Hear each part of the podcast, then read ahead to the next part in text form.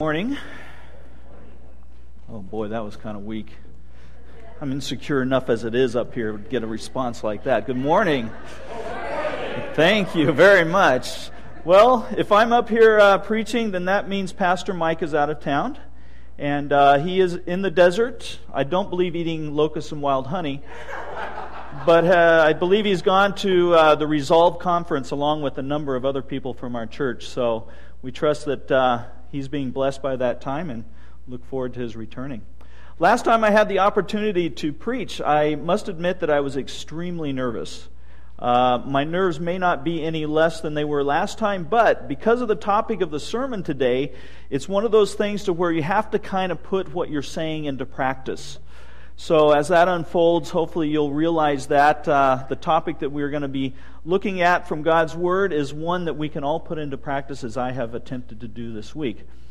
Let's begin by reading from God's Word, Philippians chapter 4. If you'd turn there, please. Philippians chapter 4. And we'll start at verse 2. And as our custom, please stand for the reading of God's Word. Philippians 4 beginning at verse 2. I entreat Euodia and I entreat Syntyche to agree in the Lord. Yes, I ask you also, true companion, help these women who have labored side by side with me in the gospel, together with Clement and the rest of my fellow workers, whose names are in the book of life. Rejoice in the Lord always. Again, I will say, rejoice. Let your reasonableness be known to everyone. The Lord is at hand. Do not be anxious about anything, but in everything by prayer and supplication with thanksgiving, let your requests be made known to God. And the peace of God, which surpasses all understanding, will guard your hearts and your minds in Christ Jesus. Finally, brothers, whatever is true, whatever is honorable, whatever is just, whatever is pure, whatever is lovely, whatever is commendable, if there is any excellence, if there is anything worthy of praise, think about these things. What you have learned and received and heard and seen in me, practice these things, and the God of peace will be with you. Lord God, we thank you for this morning, this time that you've given us here today to be able to study your word. God, we just ask that as we have heard from you this morning, we just ask, Lord, that you would fill our hearts with your Spirit so that we might understand and know the things that you have for us this day. We love you, Lord. We thank you. We pray all this in Jesus' name. Amen. Thank you. May you be seated. There's a story that comes out of, uh, out of World War II about a small passenger ship who was uh, carrying a, a, bunch of people on kind of a, a really quick ocean going tour. And while they were out in the ocean, they happened to wander into enemy waters. And consequently, they were attacked and the boat was sunk. But the, the people who did the attacking of the boat were at least gracious enough and humane enough to rescue those that were in the water. And as they brought them on, on board their ship, they, uh, they didn't really give them the best of accommodations there. They uh, had to spend the night, in fact, in a, in a warehouse holding uh, part of the ship where, where the cargo was. And it was cold, it was damp, it was nothing but a hard floor for them to sleep on. And the next morning, fortunately, the sun had come out enough to where they were allowed to come up onto the deck to be able to uh, dry out, to be able to warm themselves, to be able to just enjoy the sun, sunshine for a moment. And while they were out there on this deck, they began to compare notes. They began to talk about what took place in their evening, how they had not slept very well, how the floor was so hard that, that they couldn't even get a, a bit of sleep. And they shared their anxieties and their fears. Are we going to get home? Where are we going to be going to? Where are they taking us? And then, in the midst of this conversation, one of the men spoke up and said, You know what? None of us got to sleep in this in this uh, conditions that we were in. However, there was one guy sleeping, and I know this because he snored the entire evening. And people perplexed, how could anybody sleep under these circumstances? Looked and, and as the gentleman stepped forward and said, Yes, it was me, I, I did sleep.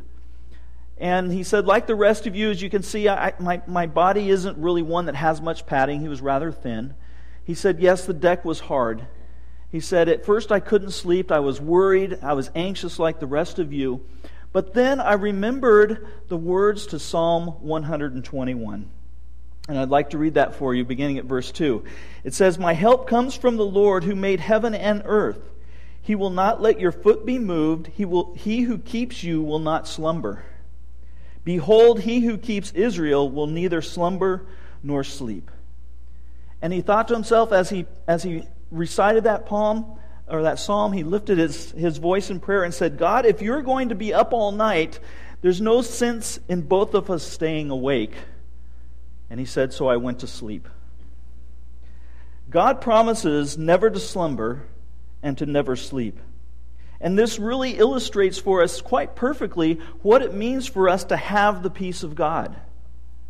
Having the peace of God is not contingent upon our circumstances, but upon our relationship with God. The peace of God belongs to those who are so close to Him that they can have peace in any difficulty. And this is what Paul shares with us as the text that we're looking here this morning. And look again with me at chapter 4, verse 7. In fact, we're going to kind of do this in reverse. We're going to look at verse 7 and then go back and look at verse 6. But verse 7 says this And the peace of God, which surpasses all understanding, will guard your hearts and your minds in Christ Jesus. The peace of God. It's not talking about man's peace, it's not talking about peace in general. It's not talking even about a peace of mind, but it's talking about the peace of God. That peace that comes supernaturally to us.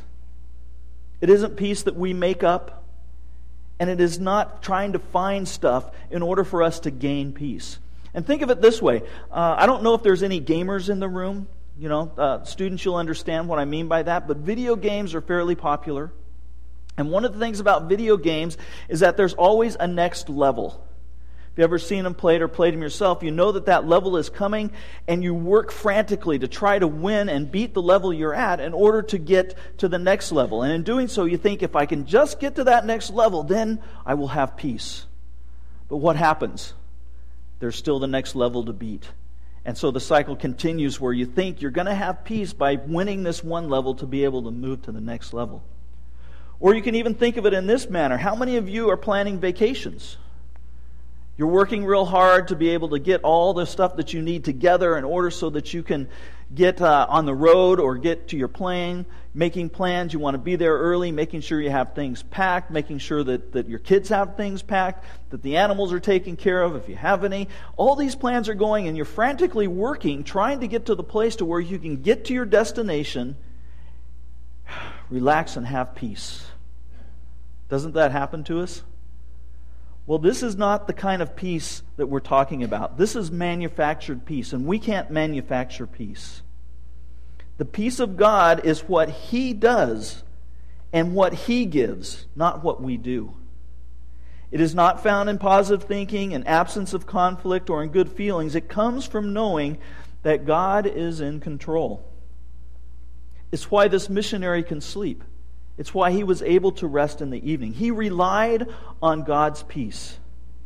And this peace that is there that he relied upon is really different than the world's peace. Because the peace that we have as a believer is the peace that Jesus himself promised to his disciples and to all those who would follow him. John 14, 27 says this Jesus says, Peace I leave with you, my peace I give to you. Not as the world gives, do I give to you. Let not your hearts be troubled, neither let them be afraid. See, people who don't have a relationship with God through Christ have a hard time understanding this kind of peace. And that's why Paul writes here again in verse 7 that this peace which God gives us surpasses all understanding. It's not comprehensible. It's something that goes beyond our understanding. And Paul knew exactly what he's talking about because he experienced so many difficulties in his life that challenged his peace with God that he was able to see how greatly it surpassed any of his understanding. Let's look at some of those real quick. Turn to 2 Corinthians. 2 Corinthians will be at chapter 11. 2 Corinthians chapter 11. We'll be in the middle of verse 23 because Paul is talking about some of the difficulties that he faced here in writing. In fact, he gets to the point to where he says, Am I talking like a madman?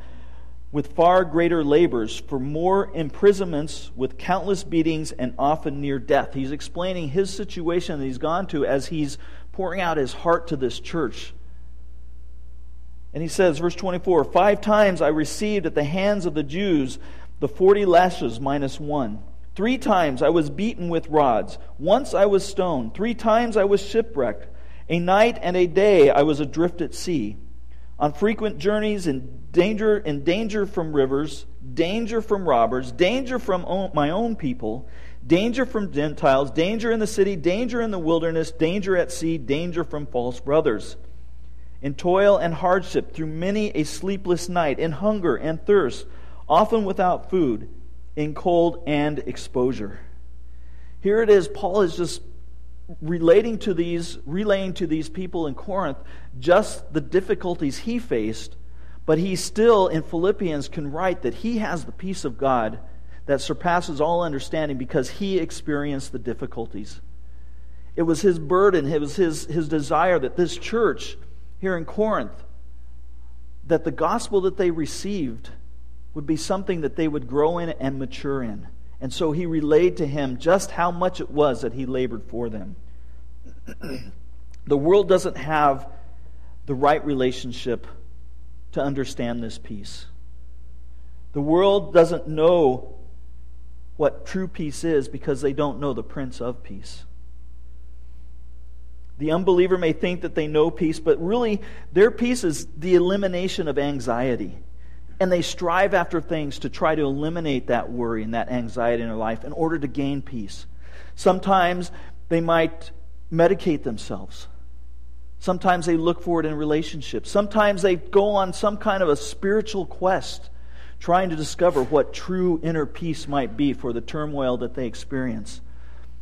But we know from God's word that really the true peace of God comes through Jesus Christ and Him alone. He is the only one who can give us peace. He is the only one that can free us from our anxieties and our worries. They don't understand God's peace, but we know our own peace. And even though His peace goes beyond all understanding, we can be sure that for those who rely solely on Christ Jesus for their salvation will be given His peace. Because God is true and faithful, He will always do what He says and fulfill what He promises. And here's what God has promised for us He's promised us that His peace will guard our hearts and our minds. What does it say there in verse 7? Back in Philippians. He tells us that the peace of God, the peace of God, let me find it myself here, I'm sorry. The peace of God surpasses all understanding, will guard your hearts and your minds in Christ Jesus. It doesn't say might guard your hearts or it could possibly guard your hearts, but what does it say? It will guard your heart and your mind. It's a certainty. And when God's peace guards our hearts and our minds, we need to think of it like a squadron of soldiers who have surrounded a city, backs against the walls, facing outward, so that they can protect the city from any invaders that might be coming in, anybody who wants to attack from the outside. This is what it means to have our hearts and our minds guarded. It means that, that God is protecting us. He has surrounded us from any outside forces coming in, desiring to hurt or harm or change our hearts or our minds. His peace keeps our hearts safe. His peace keeps our minds safe. We are protected from all these outside forces. And when we think of the heart, I know for us oftentimes that, that thought is that it's of our emotions. Valentine's Days come, you know, and we have that box of candy and that card, and we want to show how much our feelings are for our significant other, our spouses, those that we wish were our spouses. All these type of things come out. But when Paul's talking about the heart here, in the Roman time, when he was writing to the, to the church of Philippi, the heart that he was talking about was not just our feelings and emotions, but he was always also talking about the desires, the desire of our hearts. And Jesus talked about this himself, saying that sometimes and oftentimes the desire of our hearts are deceitful above all things. Our hearts can deceive us.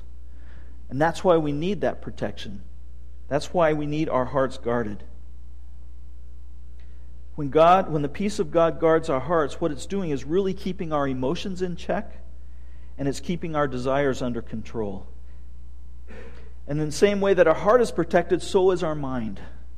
Our minds are protected. And we're not talking here in, in the sense of our minds in the way that we uh, gain knowledge or understanding. It's great for us to be able to go to school, kids, to learn what we need to know in life and to be able to grow in our knowledge. But what he's really talking about here is our thought life. Our minds need to be guarded against the thoughts that we have against those things that, that bombard us and cause us to maybe think about the wrong things. It is protected. And Paul, he talks about this protection so that our not only hearts and our minds are protected, but the two coming together as one, and we are wholly and completely protected by Him. It is crucial that our hearts and minds are protected because often our emotions and our desires can overrule our thinking, and our thinking can often rationalize our feelings and justify what we want. But the peace of God will protect us from harmful outside forces. It could be thought of in this way unchecked desires will lead to irrational thinking or irrational thoughts. And irrational thoughts can often lead to justified desires. That's why in the story of a, of a little, uh, little boy who was relentlessly picked on by an older sister, one of the things that took place is that he was just getting tired of being picked on. And his greatest desire at this moment was to just haul off and hit his sister. But he knew that it would be wrong for him to do this, that he would get into trouble. And so, no matter how hard he tried to keep his anger in check, even knowing these things to happen, he let his desires get the better of him and consequently hit his sister. Well, his parents confronted him about his, uh, his choice, how he had behaved so irrationally, and he was able to justify his actions by saying that really he, act, he, he didn't actually hit his sister. What had happened was that she had run into his fist. This is what it is to have unchecked desires. They lead to irrational thoughts, and our r- irrational thoughts can lead to justified desires. Now, I, I, don't know about you, but sometimes there are things that I, I just struggle with. My emotions can get the better of me, and, and my desires are less than pure, and sometimes my thoughts go in directions that they shouldn't go in. But here's the thing that's great when I surrender to the peace of God, then I can find out that these thoughts, these emotions, these desires come under control. They are under His control. And we are protected because of God's peace. This is why this missionary could sleep. He knew the peace of God. He was able to surrender himself over to the peace of God. And when nobody else was able to sleep that evening, he was able to sleep. Well, the big question comes for us is how do we get there? How do we get to the place where God completely guards our hearts and our minds? And for us to discover that, we need to jump back to verse 6. So jump back with me, verse 6 of Philippians 4. It says there, Do not be anxious about anything, but in everything by prayer and supplication, with thanksgiving, let your requests be made known to God. Essentially, what Paul begins with is saying that how we get to the place to where we experience the peace of God, the peace of God so that it is guarding our hearts and our minds, is that it first begins by not being anxious. Do not be anxious. Don't worry. Because the reality of it is, is that worry is the exact opposite of peace. But for some strange, unknown reason, we like to worry, don't we? I think we like to worry so much because it's something that we can drag out for a long period of time and kind of savor the agony. Even though we don't want to, it happens. And if we were willing to take it to God and to seek His peace, it would be over quickly, maybe too quickly. So we try to create things to worry about. Maybe students you're here have graduated high school, you're worrying about what college you want to go to. Parents who have kids who are going to college, you're worrying about how do I pay for it? There are all kinds of worries that take place. The stuff that happens on the job, at work. Maybe you're out of work and you're worrying about how you're going to make ends meet. Some of you right now, as, as I'm speaking, are worrying about what are you going to have for lunch today? It is a worry. I promise not to be too long so your worries will be short. But when we worry like this, it doesn't give room for God's peace. Because the peace of God is a reality in our hearts. But if we are so focused on our cares and our concerns and the complexity of life, this doesn't give the peace of God much of an opportunity to make its impact on us. John MacArthur said it this way that the real challenge of the Christian life is not to eliminate every unpleasant circumstance, it is to trust in the good purpose of our infinite, holy, sovereign, powerful God in every difficulty. Relying on God and who He is and how great He is to provide the peace that we need. We will always have difficulties. We will always have struggles. They can't be completely eliminated. And that's why God gives us His peace. And if we are anxious, then we aren't experiencing the peace of God, and our difficulties will get the better of us. But we don't need to give in to these anxieties. God wants us to have His peace. And the reason that He wants to have us to have His peace is because Quite simply, He loves us. He loves us so much that He was willing to send His Son to die on the cross for us so that we might have life. And if we're willing to trust in Him for our only hope and our only faith, then we will have that life. Because God loves us, He wants us to go to Him.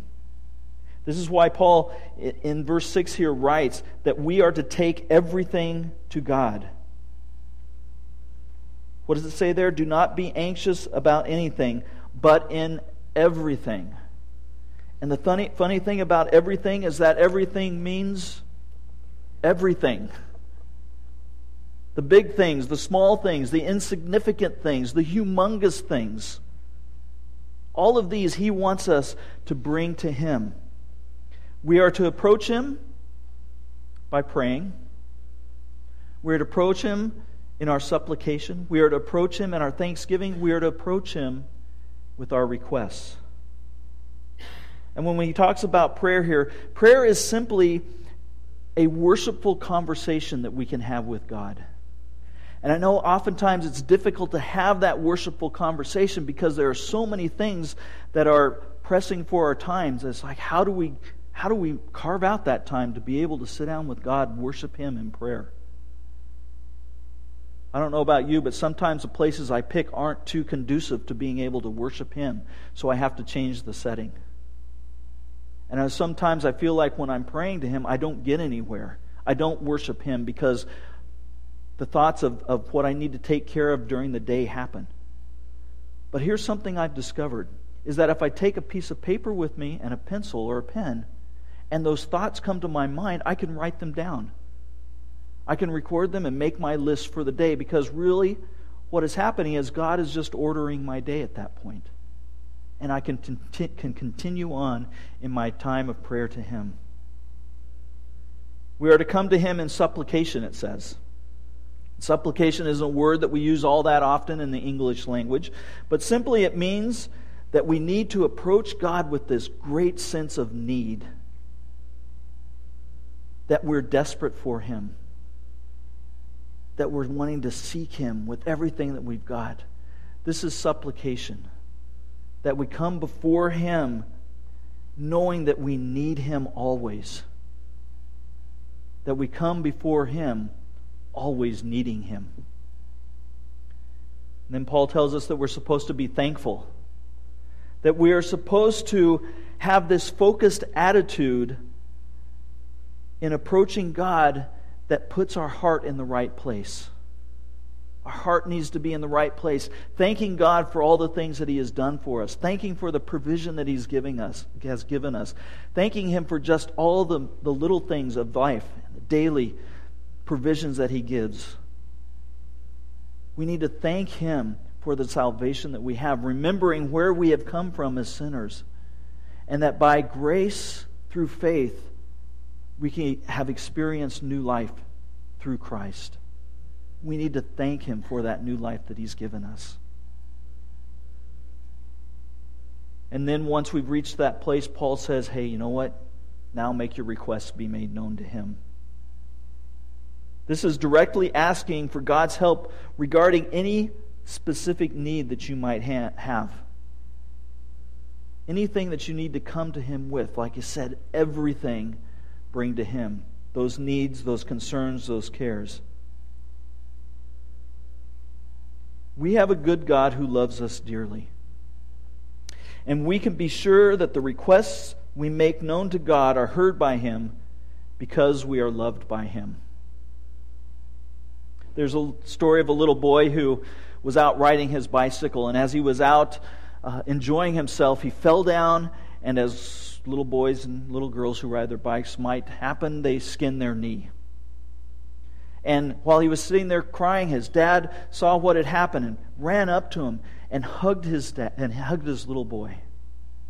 And the little boy had this great assurance that his dad was going to be there, that he was one that he could receive that hug from because he knew his dad loved him. If a stranger would have come along, seeing the boy gotten hurt and run up and wanted to give him that same kind of, of, um, of help, of wanting to give him a hug, the boy doesn't know that man. He doesn't know whether the man's going to hurt him or harm him or, or that even loves him and he's going to run away. But that's the way we need to approach God, knowing that He loves us. And because He loves us, when we have our skinned knees, we can go before Him, laying everything at His feet and receiving the hug that He has for us. And we can take assurance in that. And while we might think that our problems are simply unique to us and that no one could ever understand what we're going through, well, not only does God love us, but He also understands us. He knows our struggles, He knows our needs even before we ask. But we need to go before Him. In my early days of ministry, I had the opportunity to, to work with youth. Spent 20 something years in there. You kind of lose count after a while. But it was interesting to me, and in a sad way, the complexity of kids' problems as I had the opportunity to counsel them. In the early times, a lot of the struggles just had to do with dealing with their friends, maybe some conflict with their parents every now and then. But as the years went by, the struggles became greater. There was the struggle of the pressures of the parties, of getting involved in relationships that would take them to where they didn't want to go, and then having to repair these, these try to repair these kids. And what was hard is that understanding and recognizing the pain that they felt, it was something that I just so desperately wanted to do and helping them to, to be able to identify them, to walk in their shoes, but realizing that I couldn't because I didn't know their pain completely. I didn't know them completely. I couldn't enter into their world. But you know what? God understands our hurts and our pains. He understands them because He entered our world through the person of Jesus Christ. Jesus humbled Himself, became a man, so that He might identify with us. And as a result, all the hurts and the sorrows and the pain that we experience on a daily basis, He experienced also. And that is why we can go to Him. That is why we can take everything to Him because He loves us, because He understands us.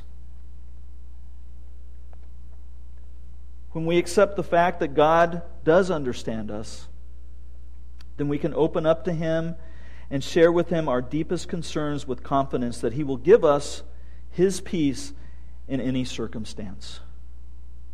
We have a good God and we have a great God. And I encourage you as you go home and are climbing into bed this evening and you're contemplating sleeping, that all the cares and the anxieties and and the struggles of the day can be put aside because you know that the peace of God is with you. The peace of God is with you because you have that relationship with Christ, that you understand, that you know Him and who He is. Because really, the peace of God belongs only to the believer. God will only hear the prayers of a believer. And if you don't know peace, well, there's good news for you today. You can know that peace because there is one prayer that God hears of an unbeliever, and that's a prayer that cries out to Him for salvation, the confessing of sin, to recognizing your need for Him, to putting your whole faith and hope and trust in Him and Him alone, asking for forgiveness desiring to follow Him. And when that takes place, knowing Christ as your Lord and Savior, you will have peace that you would never understand. And I encourage you today, if, if that's something that you have not done and you really want to know God's peace, then there'll be people available up here to talk to you. I'll be available to talk to and love to do that. Let's pray together. Lord, we thank you for this day for this opportunity that you've given us to be able to study your word, to be in your word. We ask right now, Lord, as we go, that you will give us your peace, your perfect peace. You're a good God and you're a great God. We thank you for that. We love you, and we pray this in Jesus' name. Amen.